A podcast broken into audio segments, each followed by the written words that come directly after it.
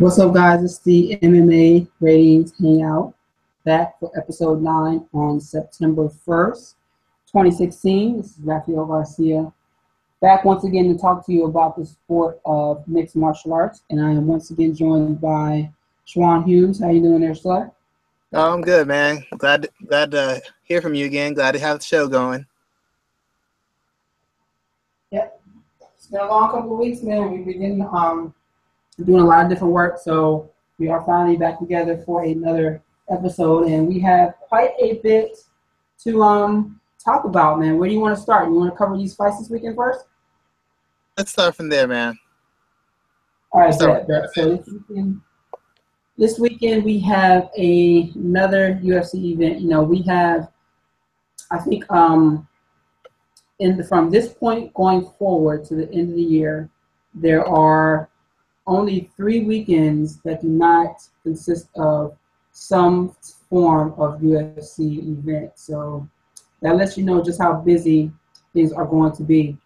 Um, with that in mind, so let's go ahead and, talk about this card this weekend. We have UFC Fight Night 93, which goes down in Hamburg, Germany. Um, so a card for the European MMA fan. And at the top, it features um, a prominent a prominent fighter from that side of the world in Andre Arlovski facing another former UFC heavyweight champion in Josh Barnett. So let's go ahead and start with the main event and tell me what do you think about these two heavyweights fighting for um, I mean fighting for what is actually a valuable um, heavyweight bout. What do you think about these two guys doing a thing once again? Well, once again, the first thing I think is it, it's a reminder of how how long how how thin the heavyweight division is and how long you can remain a top five, top ten heavyweight over the years because of that thinness. Because Arlovski and Barnett have been around. I mean, both of them are like almost OGs in the game of MMA. And here, you know, some 10, 15, if not 20 years later, they're still competing, still fighting, and still within a two or one or two, maybe three fights of a world title shot again. So that's the first thing that crosses my mind. Um, only in the heavyweight division can this can, can this happen. No other division allows you to be around this long and stay this close to the top. Um, for Arlovski, I got to think it's coming down to his uh his final run. He, he was able to kind of mask his chin and some of his recuperation holes, but um in his run, but recently it's just he's just been getting sparked repeatedly, getting dropped, getting stunned, getting knocked out, and he's been doing it against guys who can hit and guys with some power and big guys, of course. But the nature of how he's had his lights put out in the past few, few fights really concerns me. Barnett, on the other hand, is actually um he actually looked good in his last fight. Actually, he hasn't really looked bad since he's been in the UFC, to be quite honest. And he's always been a durable guy He's actually got the better all round skill set, better grappler. I'd almost say he's a better striker, like a more sustained and more layered striker than Arlovski. And he's he's really the guy who's actually in the past couple years has actually held up the most, much more than Andre. Andre's been hit or miss, he either wins or he gets brutally finished. And and Barnett's been able to maintain his competitiveness regardless of what organization he's been in and regardless of what level of opposition he's been in. So I'm, I'm probably going to go with Barnett and winning this. And um, to be honest, I think it'd be better if he wins it because I think he's got more of a chance if he has to face potentially Stipe or Overeem. I think he's got the best shot. Arlovski just can't take punishment like he really can't take punishment at all. And and against the caliber fighters they have at heavyweight right now, I don't know that that's his offensive skills are good enough for him to navigate that kind of weakness. So let me ask you this. Um, with the way the heavyweight division is kind of shaping up and the way it, it's been in, I hate to say old man's division for the past few years, does this fight, do either one of these guys interest you as a, as a potential um, heavyweight challenger? Uh, Barnett does. He he's got enough skills. He's good on the mic. He has a, he has a kind of character, and um he's the biggest thing is he's got the durability. Arlovski just can't take punishment anymore. Like I said, he when he got dropped, he even in his his some of his wins, he's gotten stunned badly, or if not dropped badly in fights. I just don't think he has the durability to be an effective contender, and he's no longer as fast and dynamic as he used to be. He used to be one of the most explosive heavyweights in division, but he's not that guy anymore. So when you take away his explosiveness, that also impacts his offense, and it also makes for bigger holes in his defense. And he doesn't have the durability to stand up to it. Barnett, just based off the fact that he's got the better skill set, he can fight you in every range, and he's got the durability that if the fight's not going his way, he can work his way back into it. Once it goes downhill for Arlovski, it just goes downhill. So I mean, I'd really rather not see him in a title fight. You know, even if he wins tomorrow, I'd have to see at least another two or three fights before I'd even consider consider him a viable contender. Punch and anybody who can take a punch, he he's he's at a ch- there's a chance for him to lose. I mean, Roy Nelson might knock him out at this stage.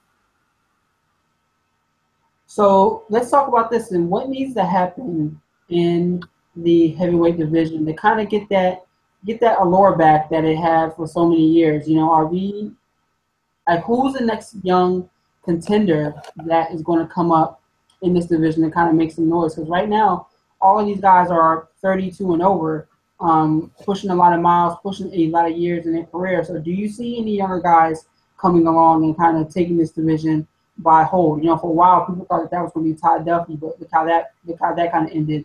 You know, Jared Rosholt couldn't do the thing either, even though you know he was cut with a six and two UFC career. So who's kind of left? Like, what are they going to do?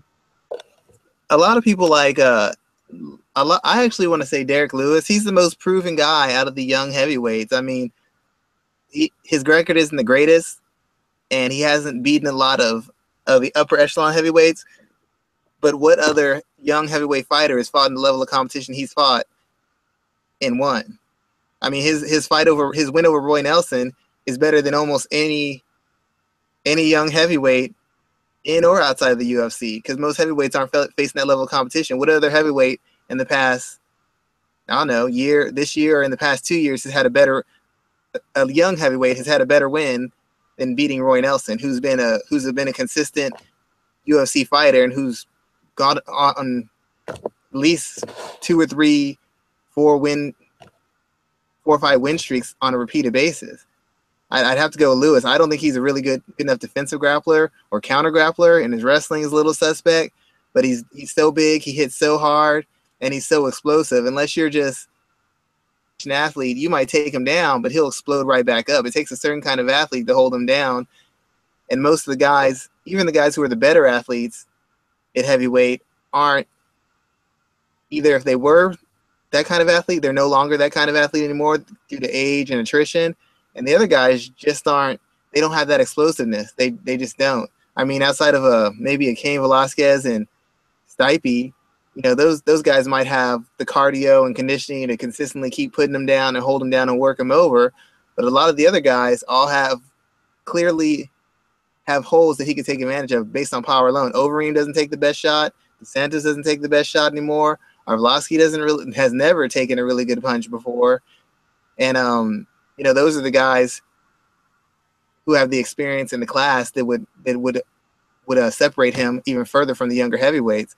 I mean, what they need to do is get more big, strong, athletic guys into MMA. The problem is there's a lot of other sports that need guys for who are 230 and 260 and up, and all those sports pay more money. The UFC doesn't pay enough to get the best heavyweight athletes into their sport. Even a guy who's a heavyweight boxer is going to make more money potentially if he shows any sort of competency and skill. He's going to move it faster than an MMA fighter. And even if he gets, even if you're an MMA fighter in the UFC, you're not necessarily making bank either. So it's just a matter of becoming more enticing to guys who are bigger and stronger and have that athletic background. But as it stands right now, there's not enough money in it for, for guys to come in. So you're going to continue to see guys who are who are retreads in the heavyweight division for a long time. They'll either be guys who come in from other division, other organizations who've been in the UFC before. That's what Arlovski was. He got cut. He fought his way back up and got back into the UFC. I mean, a lot of the guys, they only reason they had a lot of heavyweights recently was because they absorbed Strikeforce. So I mean, the UFC's never had a whole lot of really world class heavyweights in their entire career. A lot of the fights have been doubles and trilogies and rematches because they don't have a deep enough division. It, it's almost always been that way. That's why they forced the, the Santos Velasquez rematches. That's why they forced Tim Sylvia versus Andre Arlovski repeatedly because they don't have a deep enough division with enough young guys to build a division, to, to flesh out the division, or to kind of test guys enough to, to work them up slowly to get to the level they need to be at to compete against a seasoned veteran. It's just the curse of being a heavyweight. It's the same thing in boxing for the same reasons. It's just easier to go play football, go play basketball, or even play baseball than it is to go and train to fight for less than a tenth of the pay. No, and I totally agree with you with that. You know, when you look at the rankings, um, only I think, you, like you said, Derrick Lewis is 31, so he's not even that young. And then there's three other guys who are under the age of 30, and Stefan Struve is one, Ruslan Magomedov is the other, and then there's Francis Na- Ngannou. Um, those are the only three guys who are under the age of 30 years old, and they're ranked 12, 13, and 14 respectively.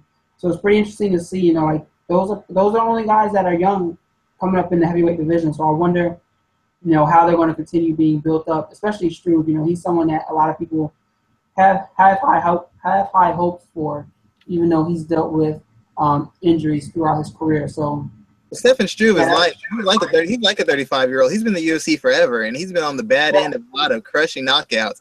So even though he's young, he's not a young young guy. He's got a lot of road. He's got a lot of wear on those tires because he's fought a lot and he's taken a he, he's been in some really punishing fights. He's taken like fights where he's been knocked out badly and he's had serious injuries as a result.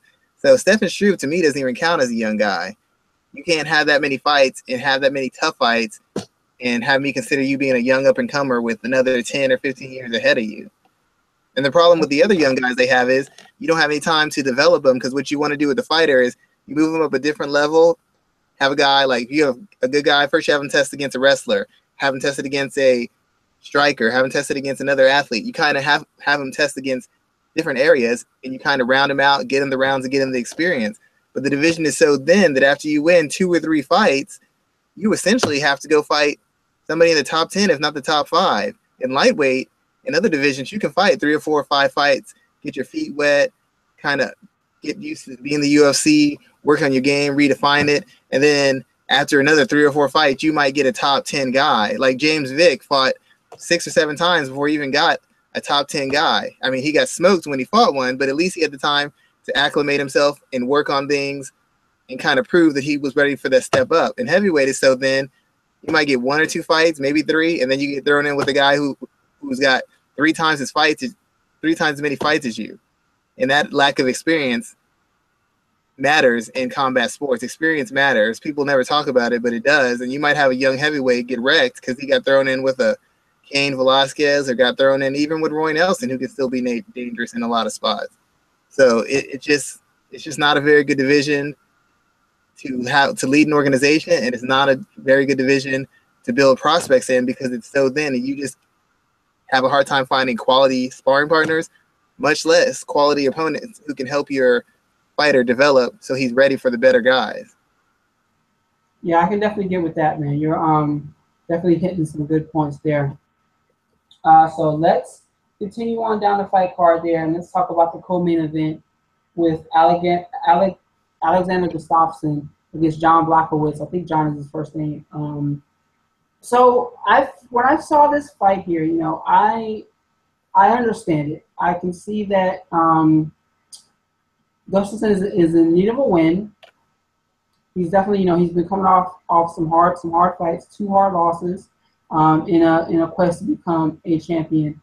But I want to ask a question here. Um, I looked over Gustafsson's record, and even though he's 16 and four, he's never defeated a guy who, um, oh, excuse me, his only win over a former UFC champion was against uh, Shogun in 2012, which isn't the same Shogun that you know we're all used to seeing back in Japan. But I looked at his resume and I wasn't really, imp- not uh, for lack of a better term, I wasn't really impressed. He didn't have a lot of the big name wins that we see from a lot of guys like a Jon Jones or a Dan Cormier or anything like that. So for lack of a better term, I want you to talk about this. Is Alexander Gustafsson overrated?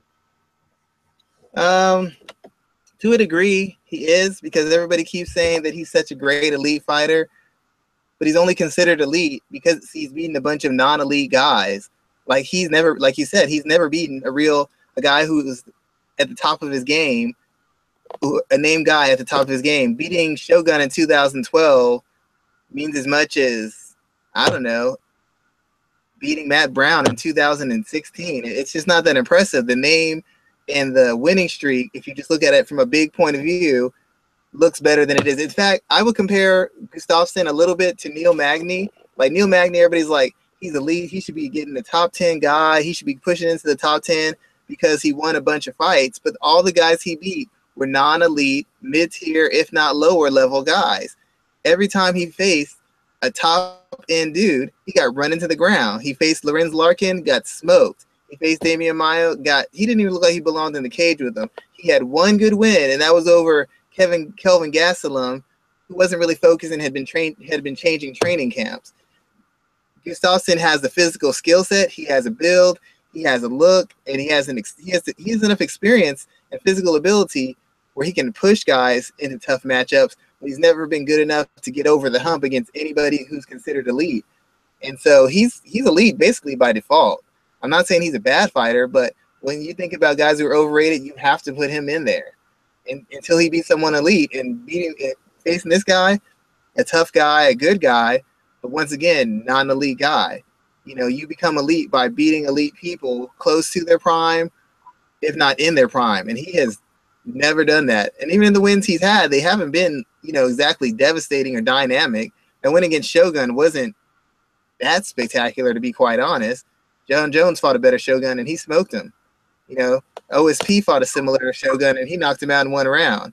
You know, if you know what I'm saying. So he's a tough guy. I mean, he deserves his ranking, but the division is super thin, and he's only got he's only got his reputation as being elite as a result of beating up all the other sub elite fighters.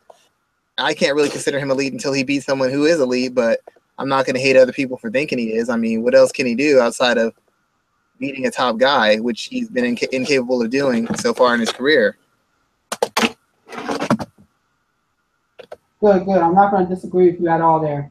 Um, I was, I, you know, I, I, had, I had a pretty a hard time even kind of asking that question because you never really want to ask if a guy is overrated or not, especially at you know in a sport as tough as mixed martial arts. But just looking at his record, you know, I wasn't, I wasn't taken aback. You know, you want to see like for example, when you look at names like uh, guys like Frankie Edgar, who, who's beaten a lot of guys, or even like a, or even like a Jon Jones or a Daniel Cormier, you know, who has wins over notable names. It makes you take pause when you see somebody like a, a, a Gustafsson ranked number two in, in, the division and getting a fight like Blachowicz, who isn't, who's two and two in the UFC, and isn't someone who has kind of isn't someone who hasn't like kind of submitted themselves in the sport. You know, if this is this, Blachowicz definitely has much more to gain if he can find a way to defeat um, Gustafsson in this fight. But I think that immediately vaults him into the um, into the division. But I wonder what's next for Alexander if he gets a win here. Like, is he getting a win and then kind of is he once again one more win away from getting a UFC title shot? Like I don't think he really even deserves to be in that picture if he finds a way to win on Saturday. Yeah, I feel like he's in a holding pattern. I mean, the same he's having the same problem as if Jon Jones was a champion. You know, I mean, he could I guess maybe he could match with Daniel Cormier, but once again, Gustafsson, he's not a big seller as far as a pay-per-view guy. He's not a big name anywhere except for Europe. And once again, he, he's already he's already lost to he's already lost to DC. I mean, it was a close fight on it you know, and he's already lost to Anthony Johnson, and he, that fight wasn't competitive for more than about two minutes. So it's it's like he's in a holding pattern. Like I guess maybe if if Johnson beats Cormier, maybe if he wins another fight, they could somehow put him into another title shot. But based on actual, you know, based on actual quality of wins and the style of winning, like how impressive you do it, other two or three fights from a title shot. The thing is, same thing as the heavyweight division, is the division so thin and you have so few guys with legitimate world class experience who've proven themselves against elite opponents or at least proven they can be competitive against elite opponent. It's hard to not keep him in the top five, if not the top three or four, because who else is there? I mean, what young guy has beaten has beaten at least all the other young guys of, of his caliber? What other guy has been at least competitive with the two two best guys in the history of their division? Only Gustafsson. He hasn't beaten them, but considering the other guys in the division, he's done a lot more than they have. Because some of these guys have been haven't even really have wins and losses against mid tier guys. If you're not a top end guy, Alexander Gustafsson usually does not lose to you. So he's essentially in a holding pattern. And as far as a justifiable title guy getting a justified title shot, he's he's probably in the top two or three. The only other thing they could do is have him face one of the younger up and coming guys. But once again, it's the same problem as heavyweight. There's too much of a gap in experience and level of opposition. You you risk ruining a young guy trying to see if he's ready to step up. I mean, Gustafsson, while I don't think he's elite, is a huge step up for a guy who's maybe two and one in the UFC or two and two or anything of that nature. He's just such a far step up for anybody who's beneath him. So it's like, you know, he I guess he's essentially in a holding pattern. I'd rather not see him in a title fight, at least not for another two or three, two or three fights. You know, let some time pass for us to forget the fact that Al- Anthony Johnson walked through him and that Cormier walked him down and then ran him down.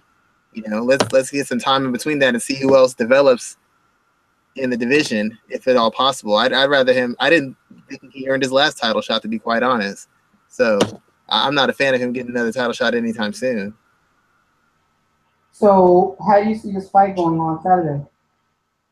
Um, I don't really have so much of a technical analysis. It's basically one of those fights where if Gustafsson wins, he doesn't prove anything. It's him doing what he always does, beating up on guys who aren't his athletic or technical or don't have his experience level, beating up on a lesser opponent.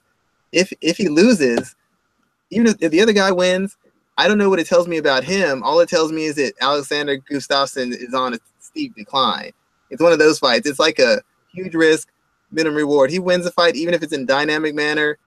He's beating a guy who's two and two at the UFC. If he loses, that's almost more interesting because now we have to wonder did Johnson wreck his chin, able to recover from shots? Did the fights with Johnson and Jones and Cormier essentially take too much out of him and he's no longer a guy who can even be considered loosely elite? Is he now a guy who's going to be just a, a name or a 50 50 guy with anybody he fights at this point? He lost to the best. And if he loses this guy, it'd be the first time he's lost to somebody who's not considered an elite fighter in the division. So the only only thing that's interesting to me is if in fact he does lose, because then it is more interesting because more questions you have to ask and a broader discussion you have to talk about in regards to the division. Because now you have a guy who's stepping up into the top five, top ten based off a win over Gustafsson, and now you have to wonder where does Gustafsson go now because he's losing the guys who prior to, you know, prior to this weekend, he smokes. These kind of guys, he wins and he wins in an impressive and handy, handily done. He knocks him out or submits him or just blows him blows him out of the water. He loses this kind of guy, that's a whole new discussion. Now we have something to talk about. But if he wins, it's the same discussion as always. He's beating up the rest and he can't beat the best. Huh. That's a great uh, tagline there. He's beating up the rest and can't beat the best. I like that.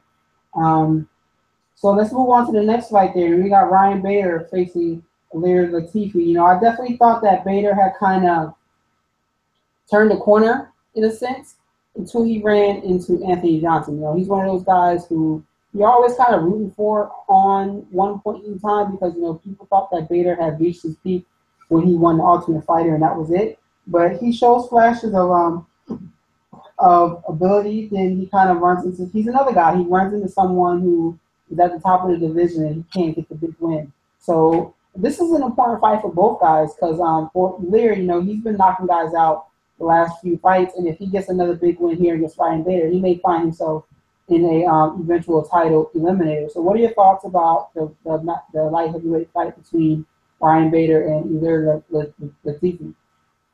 Um, you're you're right about Bader. He's another one of those guys who goes on these obscene winning streaks where he beats a lot of guys who might have some ability or might have some skill, but are guys who have never been able to firmly establish themselves as elite. And then when he faces the better guys, he always finds some way somehow to to lose in, in spots he, he just shouldn't lose and He did it against Tito Ortiz.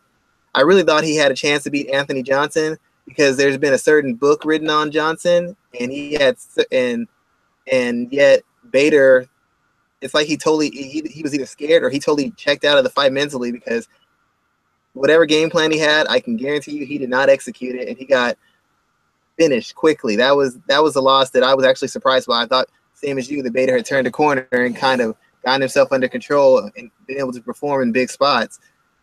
And once again, he has not been able to. Um, I'm probably going to say I favor Latifi. I mean, he's on the upswing. He's actually technically, and as far as conditioning and pace and cage IQ, he's actually gotten better. Ryan Bader has gotten better at elements of his game, but I can't say he's really he's really improved when he's been put in tough spots. Anytime he's been in tough spots, he seems to regress to the same guy he's always been, a guy who who loads up on power punches, a guy who shoots from too far out, a guy who gets either stuck in one mode of wrestle, wrestle, wrestle, or strike, strike, strike, a guy who, who stops being a mixed martial artist and all of a sudden starts being a one dimensional fighter. And his wrestling isn't good enough for him to be one dimensional. It's not world class. He can be stuffed. He can be taken down. He can be sprawled out. He can be countered. And his striking, while it's gotten better, isn't world class either. It's nothing he can hang his hat on and say, you know what, we're just going to stay on the feet and I'm going to put hands on this guy. He he's not that guy. Not power wise, not diversity wise, not defensively, not offensively. So, um, it's it, I really haven't seen as much improvement in him technically and it seems like when the lights are on and he's facing a person who can who can and will hurt him and has kind of like an intention to and is going to put some pressure on him, it seems like he folds. And while Latifi isn't elite, he seems he seems to be working his way up there. His striking seems a little bit cleaner. His entries, his um, awareness to defense, his pace he puts on, his ability to maintain that pace, and his ability to kind of mix it up and kind of use all the skills and all the tools to, to get wins. It's, it's seemingly increased. He's seen he's seen improved on every single level. That's something I can't say for Bader. Bader's he's like got to the point and he's plateaued again, and so I'm thinking that he's gonna once again lose another fight.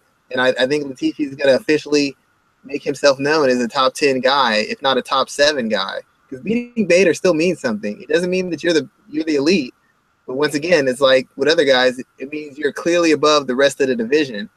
And to be quite honest, as thin as light heavyweight is, we need another name, another guy who's putting wins together, who's showing improvement, who's taking those steps to to break into that top 10, top five area. We need that. It's been the same guys for the last two, three, four years almost. So we need to see something different for the division to have any chance of developing forward. We need some something of a shakeup. And I think Latifi's within his ability to do so. Bader gets tired. Bader gets frustrated. Bader has a tendency of fighting stupid against anybody who doesn't let him dictate when and where the fight's going to happen. Anytime you look at the fights where he hasn't been able to control the pace and dictate where it's going to go and how it's going to go, he's lost. And he's lost badly. Just check the fights. Versus Jones, he couldn't dictate, lost. Versus Johnson, he couldn't dictate, lost. Those are just two. Versus Ortiz, he wasn't clearly able to dominate. He panicked and took a bad shot and got submitted. So, I mean, he, he's shown that ability to crack under pressure again. This is going to be a very big spot for him. You know, he loses now, and he's essentially out of it as far as a contender. Period. As far as my, as far as I'm concerned. Yeah, you know, Bader is definitely somebody I've always kind of cheered for. But you're right; he's never been able to turn that corner when it mattered most, when most people were, were watching.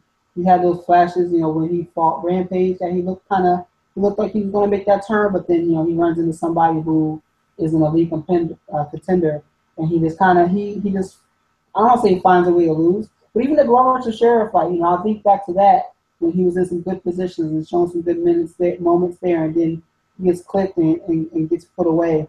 So um, he feel like he I don't even call him a career second place guy. He's not even that high up the ladder, but I am kind of hoping that he can find a way to pull out a win on Saturday and kind of get some more buzz going back in his direction. It, it, It would be nice. The whole thing. I mean, Bader's a nice guy. He seems like a good father.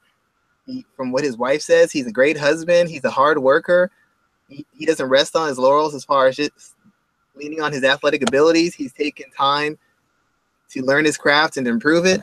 But the thing about Bader is, when I was watching him, I kind of got fooled, and, and and sometimes this happens when when, you like a guy or or you've been you picked right on a guy enough times, you start ignoring, you stop watching what he's doing, or you stop watching who he's doing it against, and you're like, oh, look at his stand up. He showed such crisp stand up against Rashad Evans. Well, Rashad's actually regressed in his stand up, and Rashad, the Rashad we saw versus him was back to that guy who waits too long, couldn't couldn't manage distance, couldn't gauge distance, was loading up, was backing up in straight lines, wasn't giving angles, wasn't putting his punches together like he did at his peak. And so you're seeing that and you're saying, oh, Ryan Bader's gotten better at stand up. Oh, look at Ryan Bader. He mixed it up against OSP. OSP is a one dimensional athlete. He's an athlete with decent striking skills. If you take away his athleticism, he's not even a decent striker. It's his size and his length that makes him effective. His athletic ability, his explosiveness. So when you see these fights and you show him showing, you see him showing this IQ and this discipline and this cardio. The question is, who is he showing it against? Is he showing it a guy against a guy in one moment, a guy who outclasses him in two of the three areas? No, OSP doesn't outclass him in two of the three areas. And this version of Rashad Evans didn't outclass him in two of the three areas. A lot of the guys he beat weren't as good of athleticism, didn't have the wrestling he has, didn't have his his cardio, and didn't have his experience. But the minute he faced guys who were threats in multiple areas, he folded up. Anthony Johnson's a threat on a threat. He can be a threat on the ground because if he gets on top of you, he can control you and work you over, or he can just KO you on the feet. Jon Jones can dominate you on the ground, finish you. He can out wrestle you, and he can outstrike you. He totally embarrassed Ryan Bader, and that's what happens against the guys who he needs to show that skill and that poise against. He never shows it. He always cracks when a guy can threaten him in multiple areas. When he, he when he's not the boss, when he doesn't have the advantages, I have not yet to see him win one fight where he does not have clear advantages in experience, athletic ability, and wrestling or striking, even though his striking is not that great. When he doesn't have those advantages, he's just another guy. But when he has those advantages, he looks like he's really improved and he's possibly elite. But if you only time you're elite is against non-elite guys, you're not really elite. It's like a basketball game. If you only score 40 against the worst teams in the league, you're not really a scorer. I want to see what you do against the best team. If you only average 15 against the best teams, that's what you are. You're more of a 15 to 17 point a game guy than a 40 point a game guy. You're judged by what you do in the biggest spots against the best competition. That's what determines who you are as a player. Same thing with the fighter. Just because it's fighting and it's a tough sport doesn't make it any less true. And they say they're a real sport, which means you're going to get real criticism from people. And if you don't want to take real criticism, then you can't say you're a real sport. We got to look at the numbers too.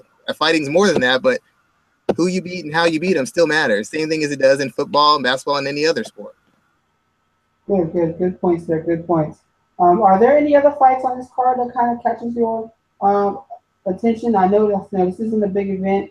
It's overseas. Is there anything else that kind of stands out from um, Saturday's event? Uh, not. I mean, not really. I mean, there's there's no real it's not that they're not it's not that they're not good fights.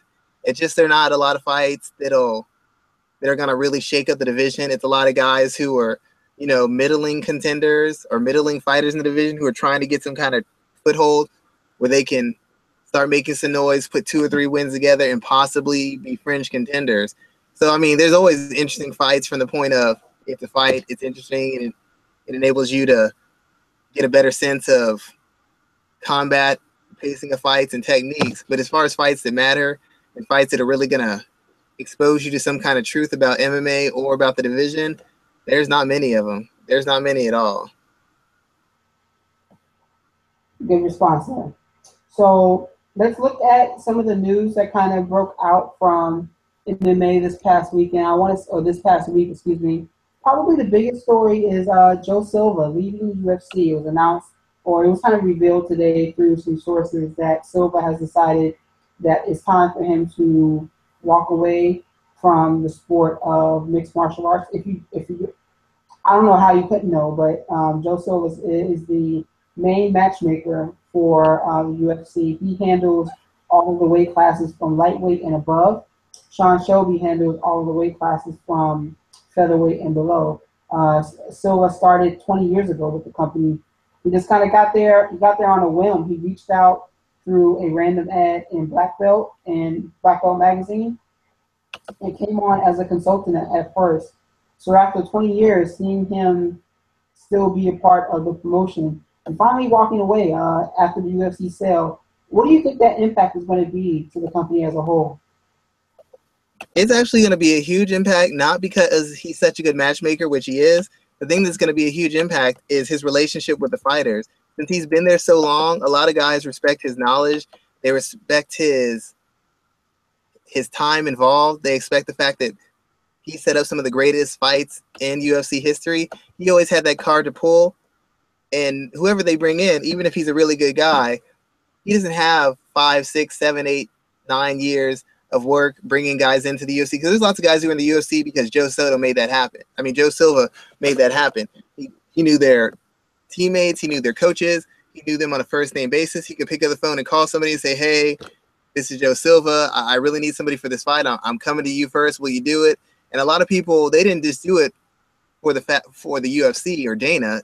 I believe me on that. They did it because Joe Silva has a history of putting people in position to make good money and putting people in position to really turn their careers around if they win certain fights. And he's just got that history and that legacy behind him. So whoever they bring in, there's nobody else who's got more experience in them. There's nobody who's got a better relationship with almost every single fighter from lightweight on up over the past what 20 something years in MMA.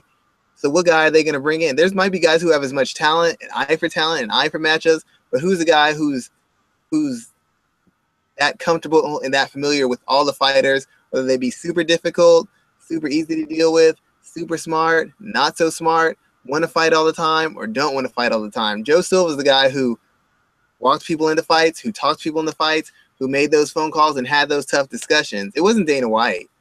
Dana, you know, might interject, but Joe Silva is the guy who set those fights up. So who's the guy they're gonna who's the guy they're gonna bring in who is that kind of level experience, that sort of tenure, and has that sort of understanding of dealing with fighters, fighters management, and fighters coaches? Who's who's gonna be the guy who's gonna replace that? Getting somebody to be a good matchmaker isn't hard. It's the relationships, the strength of the relationships, and guys who trusted him enough to take chances and take fights they might have not have taken otherwise if it would have been somebody else asking. It's interesting that you put it that way. Like, who's the guy to do it? Because I was listening to a show today, and they were talking about potential individuals, and they mentioned um, Julie Kedzie. Uh, you know, she's done a lot of building for Invicta, and I don't know. I think that's an interesting name to throw into the hat because she definitely has respect of being a former fighter. So she understands that side of the story, but she also understands the business side of building a promotion. So I would like to see the UFC take that take that step and hire her to an, an important position, or at least partner partner her with um, Sean Shelby.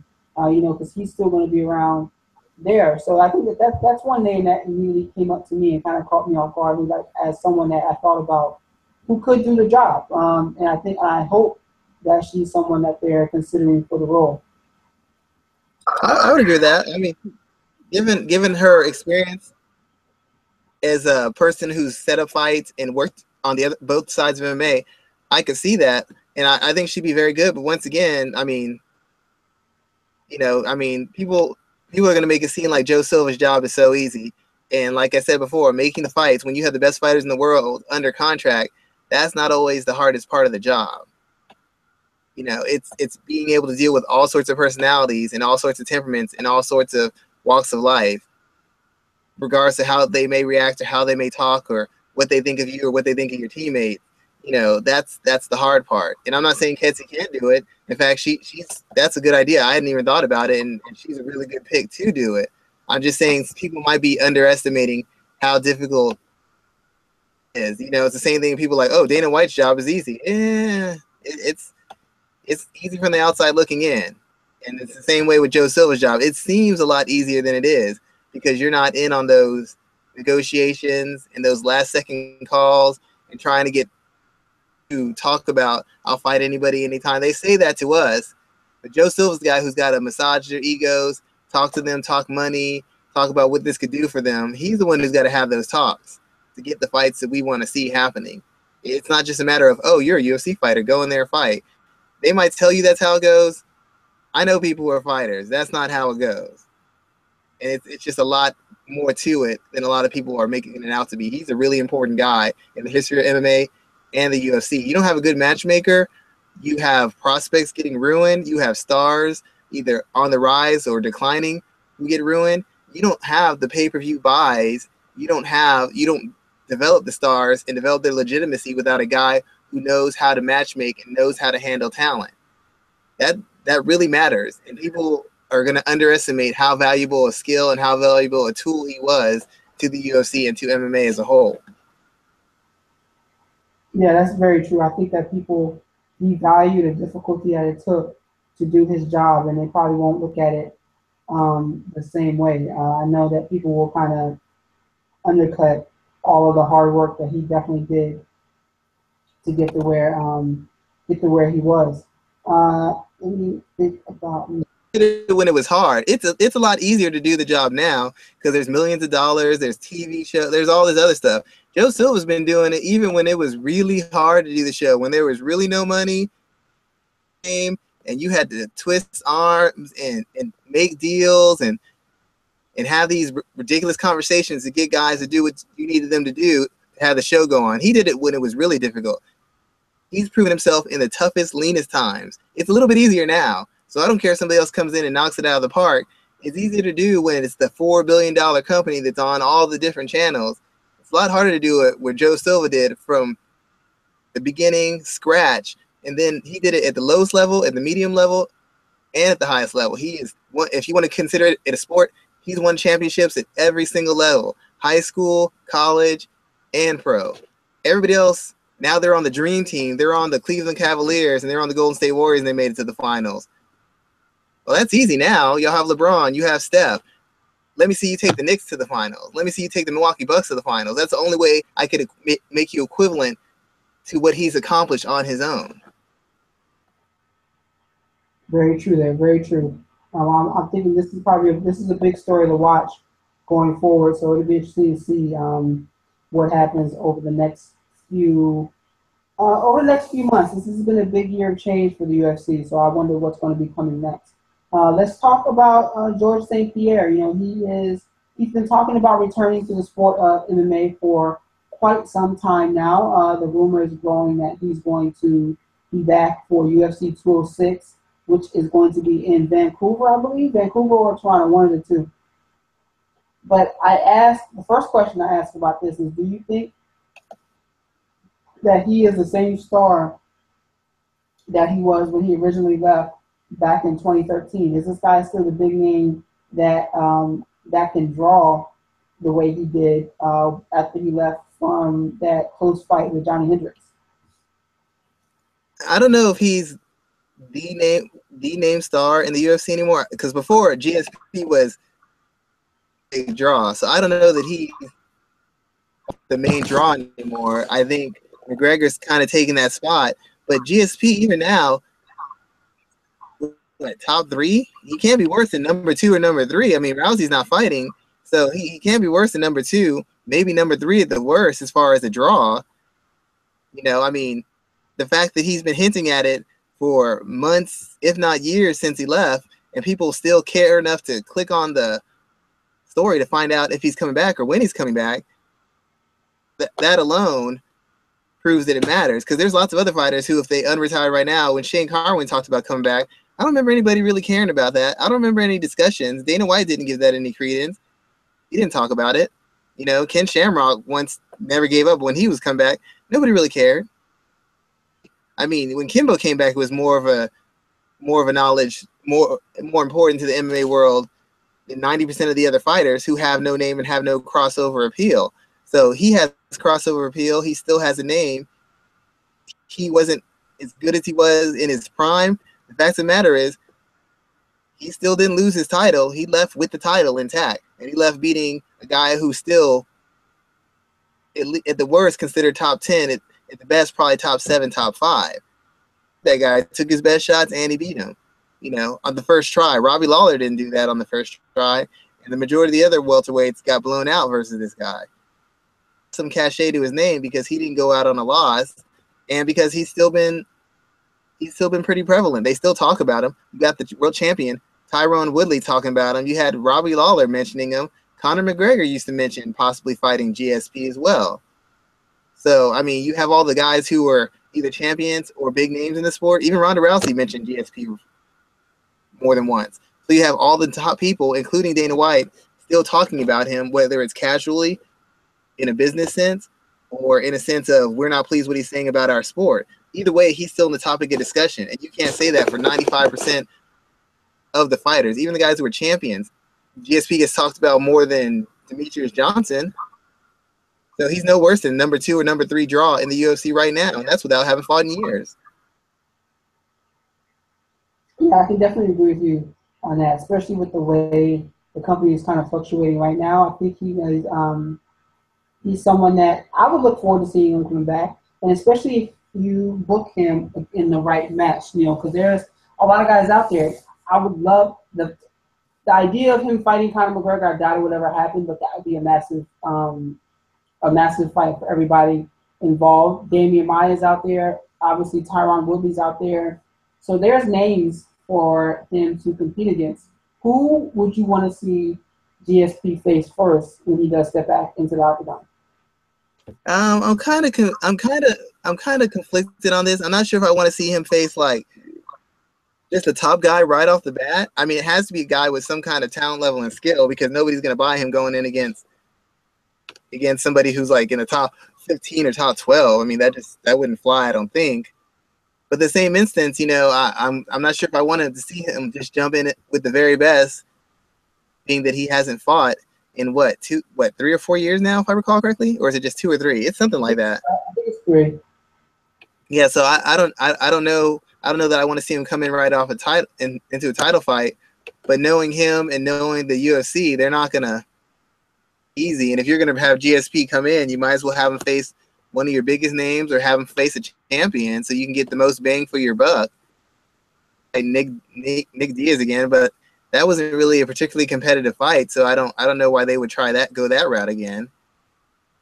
I mean Woodley wants him. I mean that that would help Woodley Woodley's bottom line. That would help any pay per view that Woodley was fighting on. So I mean, I Woodley, I Damian Maia, even Conor McGregor. There's really not too many people I wouldn't mind seeing him against, as long as they're either a really big name or in probably in the top five. I mean, there's there's not too many guys I wouldn't mind seeing him against. I'd even I'd even watch him against Donald Cerrone if they wanted to do that. That'd be an interesting fight. That'd be a high profile, big name fight. It didn't include a title. It would be a guy who's in his weight class. I would pay to see that. Win or lose, that that's an interesting fight. If Cerrone beats GSP, he becomes the guy who gets that next title fight. If GSP beats Cerrone, how can you say he doesn't deserve a title fight after that? Yeah, you're right. You know, how, how can you say he deserves a title fight, something along those lines? Um, does his return really interest you though? Like, I don't know. I'm, I'm I've always kind of said that I wish that he would stay away from the sport just because the way he went out. He went out on top. He had the belt over his shoulder. He was coming off of a win. Um, while it may have been controversial, it was controversial in the GSP kind of way. So why come back? You know, he has opportunities outside the outside the fight game. He's about to be in that movie, um, Kickboxer, the remake. So why is he pressed to come back? I don't know. I, I just kind of wish that guys would stay away when they say that they're done, just because we don't have, just so we don't have to see them take any excessive damage or lose a fight, uh, lose a fight that damages their legacy. Well, I, first of all, I would think GSP is still counting checks from uh, Captain America: The Winter Soldier. He had a he, he had a decent part in that movie, so he should still be cashing residual checks that are more than his UFC checks, in my opinion. First off, you know, I mean, of course, he, he did lose by knockout to Captain America, so a hole in his game might have been exposed. He he did get taken down and ground and pounded, so he, he might be a little bit suspect now that we've seen that that hole in his game. But uh, I would it'd be interesting to see him fight because he's a name guy. He's a guy who went out on top. It's an interesting story. What does he have left? Can he compete with the best? I mean, it leads into a multitude of different stories and storylines with him coming back. Oh, he's too far gone. His chin was already suspect, and now it's going to be exposed now that he's lost a step. You know, it's the same thing as when Floyd Mayweather took some time off, or you know, as Bernard Hopkins got older, and people like, how long can he keep riding this train of winning big fights and, and winning titles in different divisions? Interesting storylines. You know, when you see the against the young bucks to see what he can do and if he can he can still compete at that level or maybe he can't compete in the same way like what what way can GSP compete is his game going to change up now is he going to be more striking oriented is his game going to is he going to be more of a finisher because he understands his stamina and his explosiveness isn't there where he can constantly repeatedly get those takedowns and, and control people for five rounds, three rounds straight? Is he, is he gonna have to make some adjustments to how he fights and how he approaches fights? You know that that's very interesting on a technical and strategical level of MMA. That's so just on those areas alone, it's a huge source of interest to see him come back. And let's say he wins. Let's say he beats a Donald Cerrone. Let's say he beats a Tyron Woodley. Let's say he beats a Robbie Lawler or, or, or somebody somebody of that ilk. You know, what kind of incredible story is that for a guy to take two years off, not fight at all, be on the, the decline of his athletic abilities, especially given how much he's fought and how long he's fought, and to come back in there and to walk through either a champion or a top 10 guy? You know, what kind of storylines does that create? That's huge. That, that's huge. It's a risk. I think he loves fighting, and it's a risk for him to come back. His legacy, because everybody's clearly established that GSP isn't the same guy athletically. He's not the same guy as far as recuperation. He's not the same guy as youth. So there's gonna it's like the same thing with Michael Jordan. There's Jordan with the Bulls and there's Jordan with the Wizards. People don't really factor in Jordan with the Wizards when talking about Jordan. So I, I don't think it really impacts his legacy outside of it's a guy you saw go out on top in a way that you would like a guy to go out and he's gonna come back and and risk getting knocked out or risk not not looking as dominant. But it's his career and if he really feels that he wants to take that challenge on, who am I to tell him not to? Exactly. I can, I can, I you on that. You know, or maybe we shouldn't be telling these guys when and where they can come back. You know, I can definitely rock with you on that. Um, let's let's talk about talking about guys coming into the world of MMA. We have UFC 203 in a couple weeks, I think two weeks out from this Saturday. And while the heavyweight title may be on the line. Everyone's going to be focusing on one of the main card fights that features a man named Phil CM Punk Brooks. Um, as the promotions has been building for this fight, they just had the media call earlier today. Not sure if you had a chance to listen to that, but um, are you interested in, in, in, this fight here? Have you been watching uh, the, the, the specials about um, CM Punk, and do they kind of get you interested in seeing what this guy can do in the cage? it's interesting. I've said this before. It's interesting to me because he's the closest thing to what a regular person who started training and got a shot in the UFC would look like. So as a person who trains, and I, I don't train religiously. I don't train every day, every week, and all stuff like other people. I'm, I, I train when I can, spar, fight, you know, stuff like that. Interesting from that perspective, where there's a fighter I can almost, I can kind of relate to to a degree, because you know, he's not in his prime. He's not some world class former, you know, football player, soccer player, baseball player, basketball player. He's not a world class fighter, boxer, karate guy, kung fu guy, or Thai boxer. He's like a regular dude. Yeah, he did pro wrestling. I'm not saying he doesn't have some athleticism, but more or less, he's a regular dude who's never done martial arts, who's taking this upon himself to face a younger, more experienced, and for all intents and purposes, more skilled guy. So it's it's it's interesting. For the first time, people who are more regular or maybe former athletes or people who are just fairly athletic have somebody who they can really relate to because it's like one of us going in there. You know, it's like if I decided to train for two years and I'm like, hey, I'm going to give pro fighting a, a chance. It's essentially the same thing. So from that perspective, it interests me greatly because I want to know why a guy who's got millions of dollars, why a guy who's got people's respect. Because as I've said before, pro wrestling is super, super tough. I know pro wrestlers. I used to go to college with the Undertaker's niece.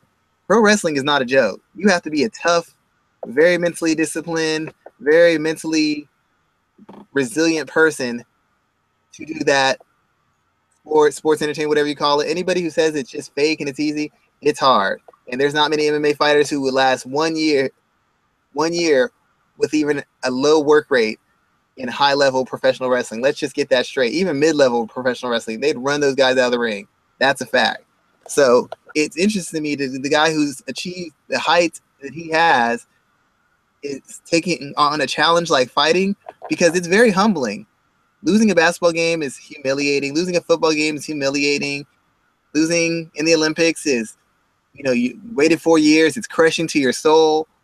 But as somebody who trains, and I know you train, and I know you got experience with combat sports, getting knocked out or getting submitted or losing a fight, you know, there's a reason why people just talk real loud and push people between them when a fight's about to break out because it's very shaking to who you are as a person, to your core, especially for men. Because every guy thinks they can handle themselves, they can protect their family, they can fight if somebody attacks them. And, and we both know that, that as far as actual technique and skill and cardio, 90% of people can't fight at all. They just can't.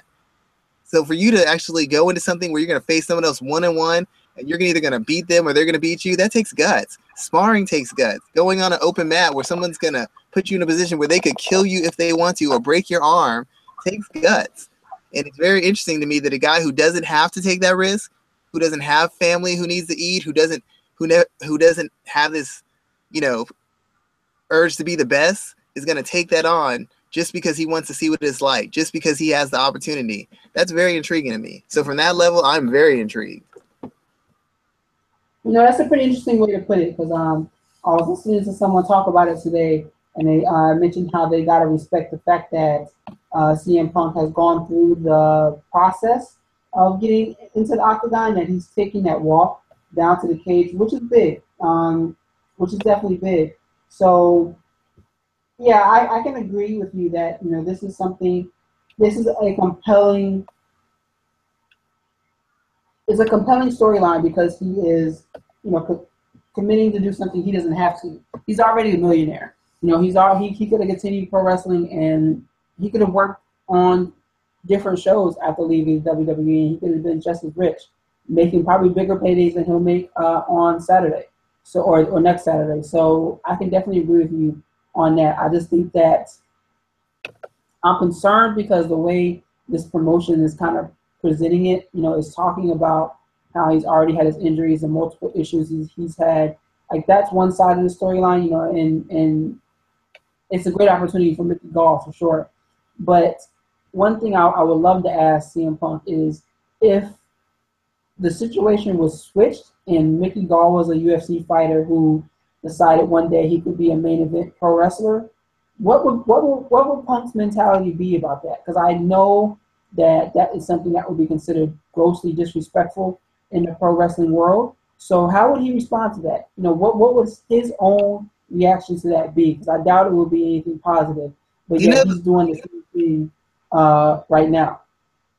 The, the weird thing about that is is I've had this conversation many times with people like when Kimbo first came out, and people were like, Kimbo doesn't deserve a main a main attract main event spot. He doesn't deserve all this money. He doesn't deserve all these interviews and stuff he's getting because he didn't work his way up.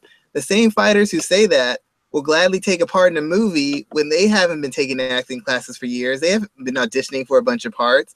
Like, why is it okay for Ronda Rousey to get a to get a role or Gina Carano to get a role in huge franchises? And I'm talking about like you know a good role where she she she gets to be in the movie longer because everybody on the set, I mean, almost everybody, even the extras and the stunt women, are more accomplished in filmmaking than Ronda Rousey, and she's getting more screen time than them. Gina Carano, everybody, she had her own movie. It wasn't very good. It wasn't a big budget movie per se, but she got her own movie based off of fights. Like it wasn't based off of acting. Paige VanZant got to be on Dancing with the Stars because she fights a lot, and she's not even the biggest star in female MMA. You know, well, so a lot of people. She did have a big time dancing background though, so I'll I'll give her that. She definitely had a um. that, that is true. That, it's just that a lot of people, nobody, nobody ever minds when they get an exception, when they get to move to the front of the line. You know, Ronda Rousey gets to produce movies. Well, it's because I'm interesting and my ideas are good. No, it's not. It's because you're a fighter and you're popular. That's why you're getting these opportunities. So, as much as wrestlers may hate it, I remember Triple H having a part in Blade 4 what kind of acting did he ever do where he deserved to get a, a, a movie role in a successful film film franchise, or was it Blade Three? You know, what did he ever do? Why did John Cena have whole movies written around him? Why is he in a movie with Amy Schumer and a huge hit movie based off of what? What has he done as far as a pure actor that says that he should have those roles? Nothing.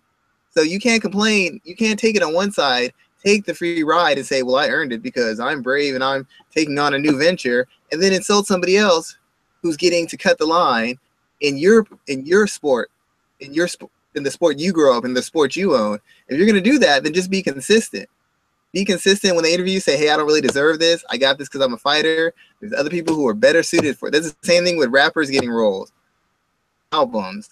You didn't put the work in. You're getting it because of something else. It almost happens to everybody in every phase of life, and I'm cool with it because nobody's ever ever upset when they're the ones benefiting. See, CM Punk isn't mad that he's benefiting. I don't remember The Rock complaining about getting paid millions of dollars to do the Scorpion King, and he hadn't proven anything as an actor. He got roles based off of his ability to talk on the mic as a wrestler. You know, he's a great actor. He showed he proved he proved that he was worth it. But what did he do to get those roles? What did Stephen Amell do to get, get in wrestling? He played a superhero on TV. Everybody gets passes, and if you're gonna get mad at them for getting passes, then you got to get mad at yourself, and you got to absorb all the criticism. You can't get offended by it because CM Punk has gotten offended by guys who say he's fake and he's not very good. His ego gets hurt, his ego gets bruised, but he's understand that some of these guys fought for years to get in the UFC and he's getting a pass. But if he would have been in wrestling and somebody just walked in and main evented WrestleMania, he'd have been mad too. He would have been mad and he would have thought they don't deserve it. So I think it would have been the same thing because almost every single situation, everybody's bitter about what somebody else is getting because they're not getting it. It happens routinely and I call it out every time I see it, and I'm I'm actually kind of disgusted by it because the same people who always complain about somebody doesn't deserve something when they get something they don't deserve, dead silent. Oh well, you know I've done this, this, and this. What does that have to do with make, making movies? What does that have to do with a rap album? What does that have to do with getting to host a show or be a sports announcer? You've never done that before. There's people who go to college to be sports announcers. And you're getting the role because you used to fight. I guess. I mean, I suppose. You know, that's just my perspective on it. Yeah, I can definitely rock with you on that. I don't have any um no points no points to argue against there because you are definitely uh hitting hitting them all hard there. So um let's talk about some of the questions that we actually I got another um another comment about CM Punk. So what happens if he wins or loses? You know, most people are most people are expecting him to lose this fight. Uh, I am as well. But what what are you, what are your thoughts if he wins or loses? What are what are both sides of that? I personally would like to see him at least put on a good fight. I mean, if he loses, it's what's expected. He lost. He's facing a real fighter in his very first fight. He's got. I mean, he has a bunch of excuses. He's on an athletic decline. He's had tons of injuries. He's never fought before. He's never really trained before. He has a ton of built-in excuses, and people are just going to give him credit for actually stepping in the ring with a real live actual fighter. If he wins, if he wins, it's great for him. I'll tell you who it's not great for.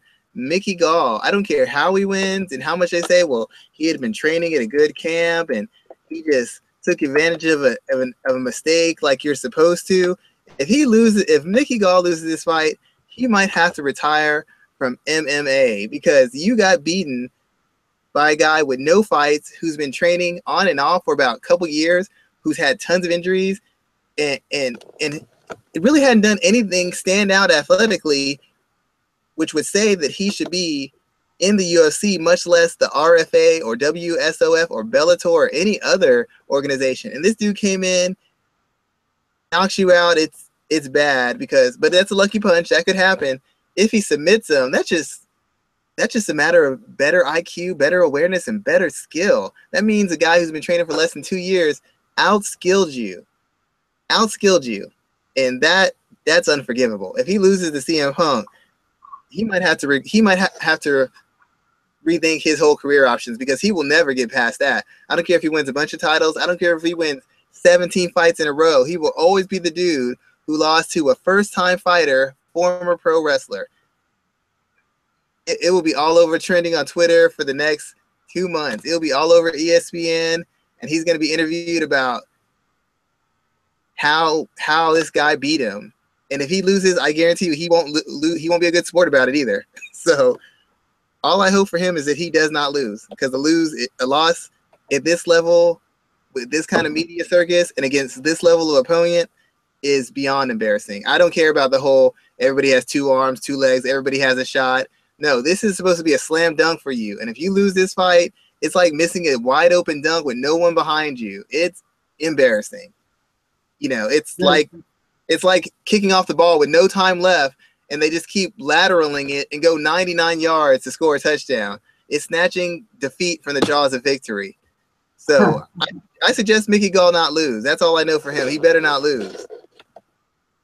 I can definitely. I mean, yeah, it, will it'll be a bad it'll be a bad circus if he does lose. Um, I guarantee. I won't. I won't let down. I can't. I can't even give him credit for fighting because you're fighting a first time guy who, for all intents and purposes, might not be a better fighter than I am. I can't even give you the credit for fighting the best. You're fighting an 0 and 0 fighter who is a pro wrestler and he beat you. You don't get any credit for it. He gets tons of CM Punk gets tons of credit for taking that challenge on, doing something he's never done, something he's never trained for. Mickey Gall isn't going to get one bit of credit. He's not going to get credit for stepping in the ring. He's not going to get credit for taking the fight. He's going to get all the blame for losing to a guy he has, for all intents and purposes, no right to lose to, and rightfully so.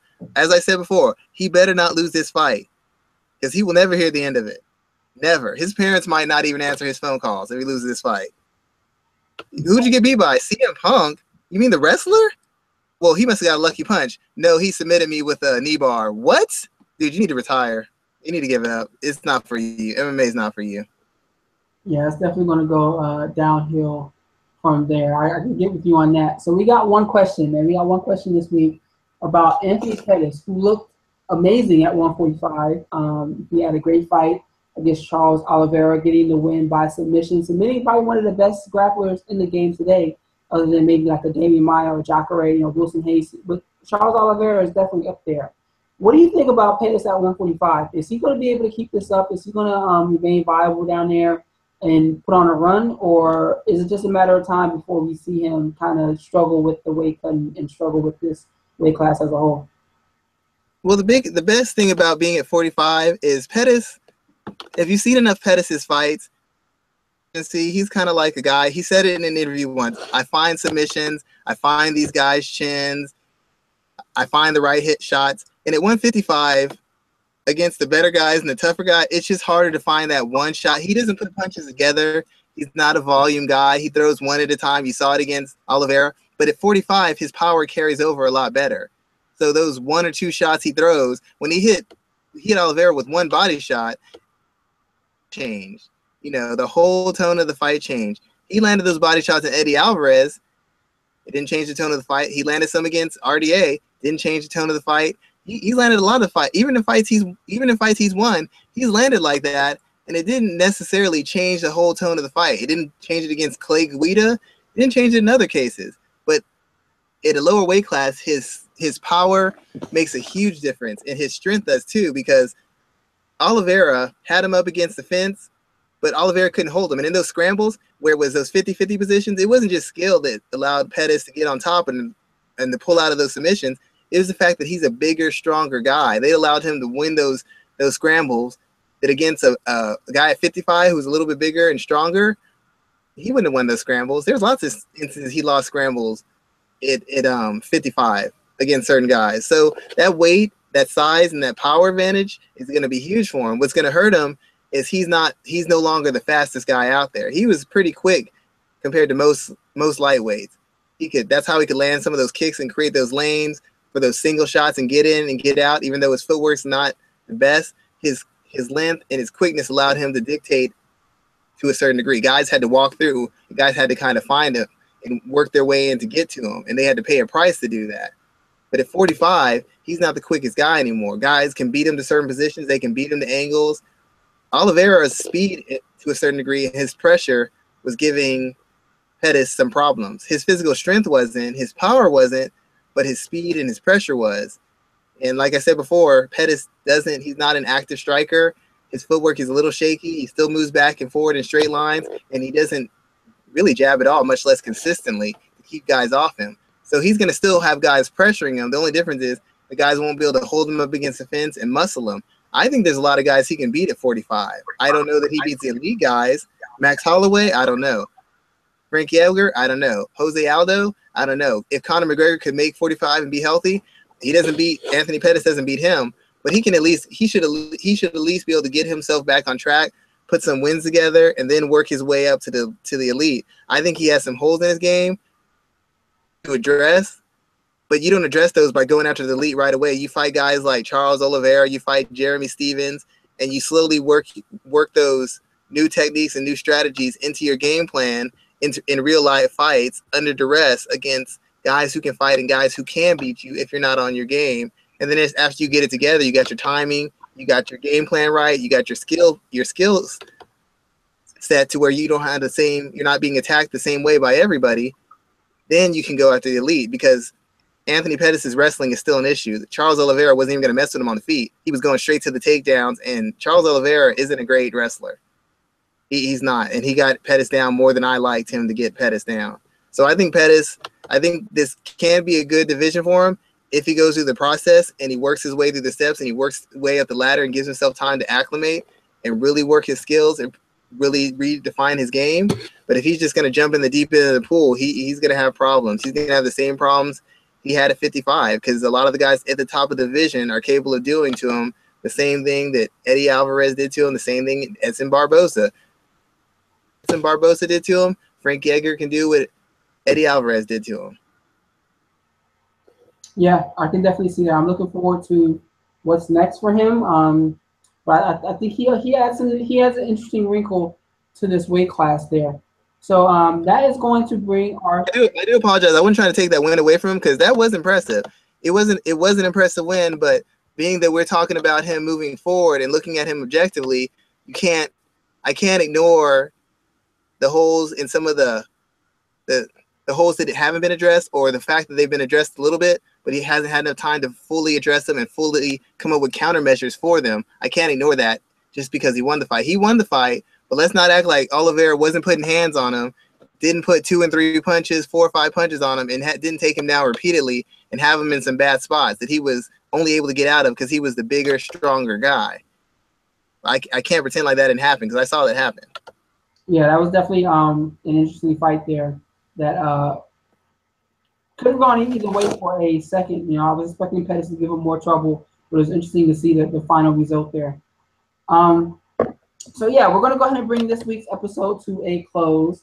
Uh, let, let everybody know where they can find you and, and what you're talking about on a regular basis.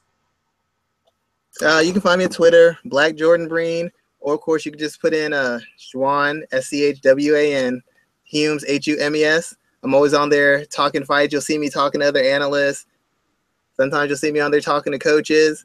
Sometimes, and just for people who follow me, there's times people ask me about certain fighters or certain fights or certain guys what my breakdown is.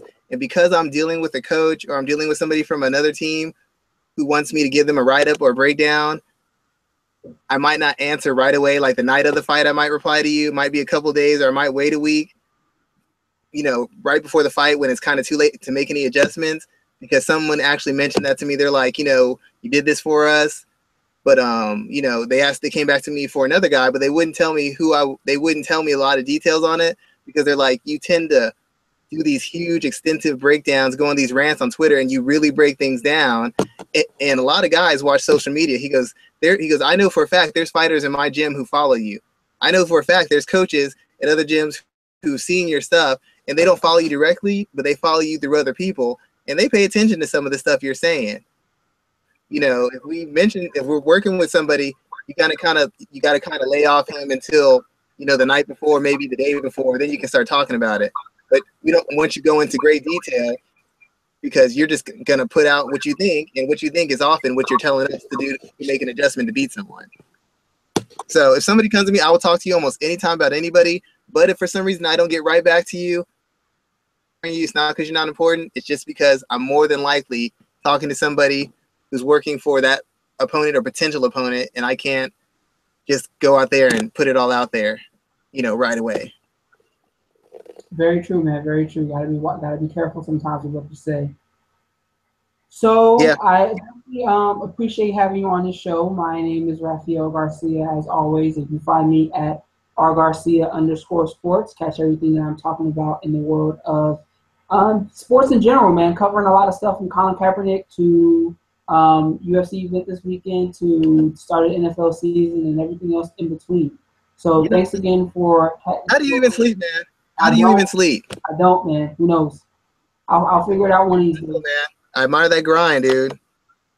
I'll figure it out one of these days. So um, be sure to catch us this week, and we will be back next week to talk about the world of MMA and lead into UFC 203. Have a great night, everybody.